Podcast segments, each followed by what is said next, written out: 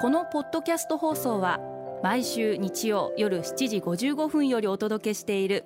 毎日に夢中感動プロデューサー小林翔一を再編集した特別版です。今週は感動でヒット商品を生み出すをモットーに会社を経営している小林さんがあなたの仕事のお悩みや相談にお答えします。アルビオンの小林翔一です。今回はこちらのメッセージをご紹介させてもらいます。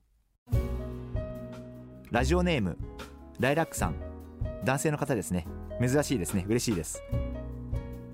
私が勤めている会社は小さな運送会社なのですがチームのまとまりが全くありません。朝の挨拶すらしない人もいて中堅の私は何とかしないとと思いつつも挨拶をすることぐらいしかできていません。みんなで運動会などのレクリエーションなどできたら最高なのですがとてもそんなことを言い出せる空気ではありません。雰囲気を変えるために自分ができることは何かと悩んでいます。というご質問をいただきました。もうこのライラックさんは私は素晴らしいなというふうに思っていましてこういうふうに考えて仕事をしていることが私はとっても素晴らしいことなんじゃないかなと。気持ちよく挨拶をする。全てそこから始まると私は思っていますんでぜひ大きな声で明るく笑顔で挨拶をする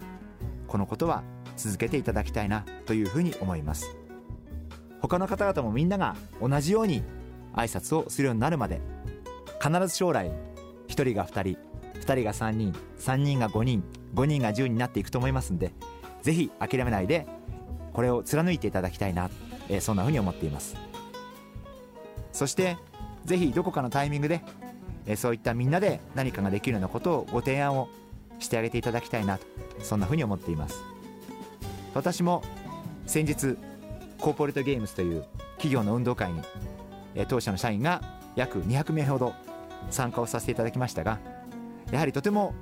部門を超えた一体感あるいは社内のコミュニケーションがより良くなったような気がします。ですからまあ別に運動会じゃなくてもいいと思うんですけど何かいろんな部署の方々が集まれる機会あるいは一緒に話ができる機会そんな機会を最初は規模が小さくてもいいと思うんですけど2名3名から始まってもいいといいと思うんですがそういったことをそういった機会を作ってあげていただければいいなというふうに思っています。毎日に夢中。